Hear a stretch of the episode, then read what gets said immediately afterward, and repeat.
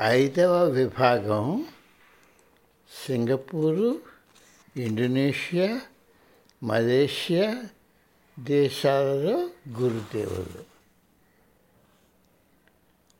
అధ్యాయం ఒకటి గురుదేవులతో నా రెండవ సమావేశం. గురుదేవులతో నా రెండవ సమావేశం పంతొమ్మిది వందల తొంభై డిసెంబర్లో నెలలో సింగపూర్లో గణేషన్ నా తనయులతో జరిగింది. ఆయన ఆగ్నేయాసియా దేశాల్లో ఉపన్యాసాలు ఇచ్చే పర్యటన అది. సింగపూర్లో గురుదేవుతో తన ప్రథమ కలయికను గణేషన్ ఈ క్రింద విధంగా వర్ణించారు.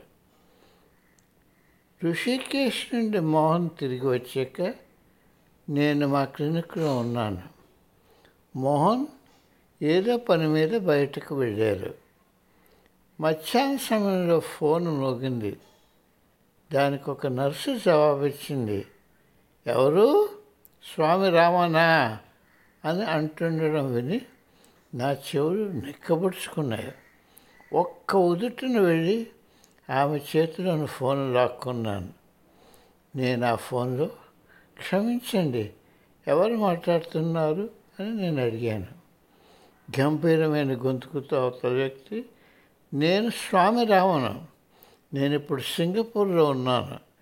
నేను మోహన్ స్వామితో మాట్లాడాలి అని అన్నారు. స్వామీజీ ఈ నిమిషంలో ఆయన ఇక్కడ లేరు. ఆయన్ను మీకు ఫోన్ చేయమని చెప్తా అని జవాబు ఇచ్చాను.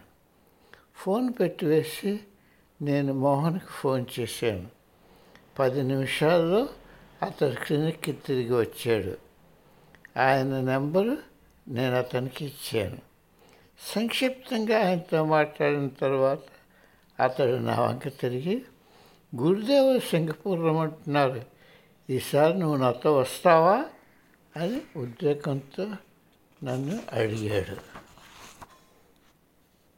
ఆ రోజుల్లో ప్రతిరోజు కోట కింద నుండి సింగపూర్కు విమానాలు ఉండేవి. కాదు. విమానాలు ఉండేవి కాదు. అందుకు మాకెప్పుడు పనిచేసే ట్రావెల్ ఏజెంట్కి ఫోన్ చేశాం. ఓ మీరు అదృష్టవంతుడు ఇవాళ ప్రత్యేకంగా పనిచేసే ఇంకొక విమానం ఏర్పాటు చేశారు. దానిలో వెళ్ళడానికి చోటు ఉంది అని ఆయన చెప్పాడు. దాంతో మోహన్ తనకు నాకు తన ఇద్దరు కొడుకులకు సీట్లు రిజర్వ్ చేశాడు. సాయంత్రానికల్లా మేము సింగపూర్లో ఉన్నాం. అది మా కోసం స్వామీజీ ప్రత్యేకంగా ఏర్పాటు చేసిన పెద్ద విమానంలో ఉంది. దానిలో బహు తక్కువ మంది ప్రయాణికులు ఉన్నారు. స్వామీజీకి ఆయన బృందానికి అతిథేయుడిగా ఉన్న మోహన్ రామచంద్ర ఇంటి గురించి తెలుసుకొని ముందుగా మేము ఒక హోటల్లో దిగాము. ఆ ఇల్లు చేరగానే ఆ మహాత్ముని చూడాలన్న ఆతృతో నేను చుట్టూ కళ చూశాను. ఆయన ఇంట్లో కూర్చొని మాట్లాడే కొద్దిలో కొంతమంది భక్తులతో సత్సంగంతో పాల్గొంటూ కనిపించారు. ఆ సమయంలో మోహన్ తన ఇద్దరు కొడుకులు వెంటరాగా స్వామీజీ వద్దకు చేరుకున్నాడు. వారు రావడం చూస్తేనే స్వామీజీ సత్సంగం అయిపోయిందని ప్రకటించారు. వారిని ప్రకటించిన తర్వాత ఆయన వారు తన పాదాల చెంత కూర్చునిగా ఒక కుర్చీలో ఆయన ఆసీనులయ్యారు. నేను ఆ గది చివరిలో కూర్చోడానికి జాగ్రత్త చూసుకుని జరుగుతున్నదంతా గమనిస్తూ నిశ్శబ్దంగా కూర్చున్నాను. మోహన్ పిల్లలతో కొద్ది నిమిషాలు మాట్లాడి ఆయన తన వద్దకు రమ్మని నన్ను పిలిచారు. దానితో నేను ఆయన వద్దకు వెళ్ళాను. మీ అమ్మగారు ఎలా ఉన్నారు పుత్ర? అని ఆయన నన్ను అడిగారు. ఈయన మా అమ్మగారి గురించి ఎందుకు అడుగుతున్నారా అని ఆశ్చర్యపోయాను. కానీ ఆ బాగున్నారని ఆయనకు జవాబు ఇచ్చాను నువ్వెందుకు పెట్టించుకోవడం లేదు? నువ్వు నీ స్నేహితురాలతో ఎనిమిది సంవత్సరాలు బట్టి ఉంటున్నావు. నువ్వు పెళ్ళి చేసుకోవడం నువ్వు ఎందుకు ఎందుకు పెళ్ళి చేసుకోవడం లేదు? అన్నది ఆయన తర్వాత ప్రశ్న. పెళ్ళి చాలా ఇష్ట పెద్ద విషయం అంటూ నేను సామాన్యంగా చెప్పే సంజాసి చెప్పడం మొదలుపెట్టాను. ఆయన నన్ను ఆపి తీక్షణంగా నా వంక ఒక క్షణం చూశారు. ఆయన ప్రశాంతంగా పుత్ర అది మన సంస్థ సంస్కారాల వల్ల జరుగుతున్నది అని చెప్పారు. నాకు ఆ పదం అసర్థం తెలియకపోయినా నన్నది విస్మయానికి లోన్ చేసింది. నేను సరే అదొక సమస్య కాదని జవాబిచ్చాను తరువాత దాని గురించి మాట్లాడుకుందామని ఆయన అన్నారు. తరువాత ఆయన నన్ను ధ్యానం చేస్తావా అని అడిగారు. అమ్మయ్యా ఆఖరికి నేనేం తెలుసుకోవాలని కోరుతున్నాను? అక్కడికి వచ్చారని ఆనందించి అందుకే నేను ఇక్కడ ఉన్నాను అని ఆయనకు జవాబిచ్చాను మంచిది. రేపు ఉదయం ఏడు గంటలకు వచ్చి నన్ను కలి అని నాతో చెప్పి మోహన్ వంక తిరిగారు.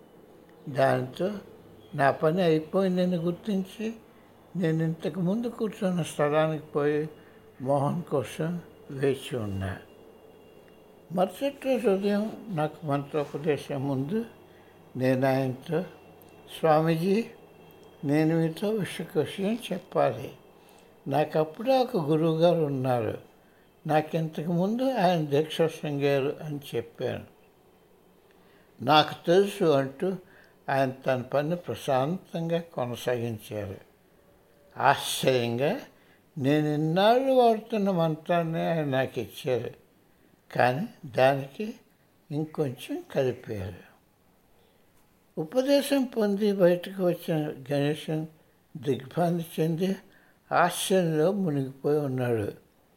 ఏమైంది నేను అడిగితే ఆయన సంభ్రమతో స్వామీజీకి నాకు ఇంతకు ముందు ఒక గురువు ఉన్నారని ఆయన నాకు ఇచ్చిన మంత్రం గురించి ఆయనకి ఎలా తెలిసిపోయిందో నాకు తెలియడం లేదు అని జవాబిచ్చాడు.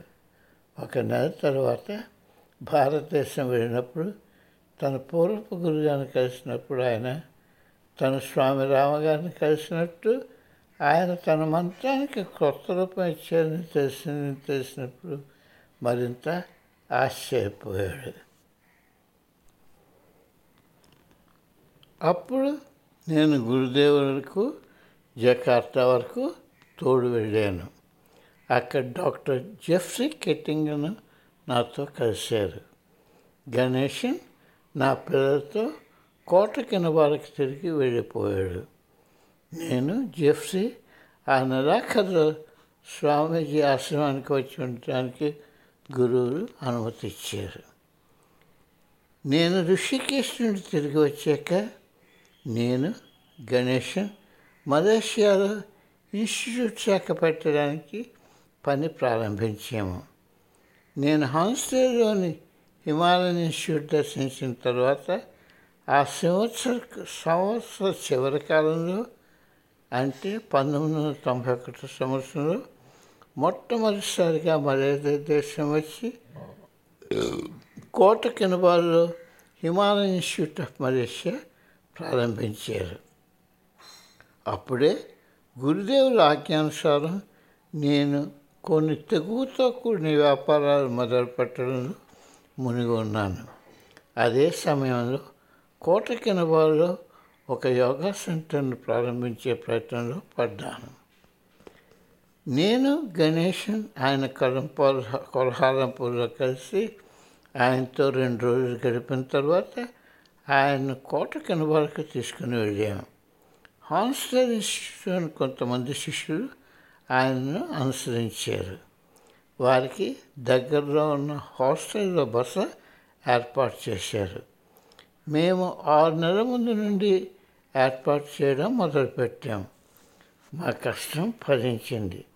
అన్ని పనులు సమయానికి జరిగాయి. కేజీ పటేల్ దంపతులు Spencer Khan Riang Chiang Donald Rin లాంటి మా మిత్రులందరూ ఈ తతంగం అంతా సాఫీగా జరగడానికి ఎంతో కృషి చేశారు.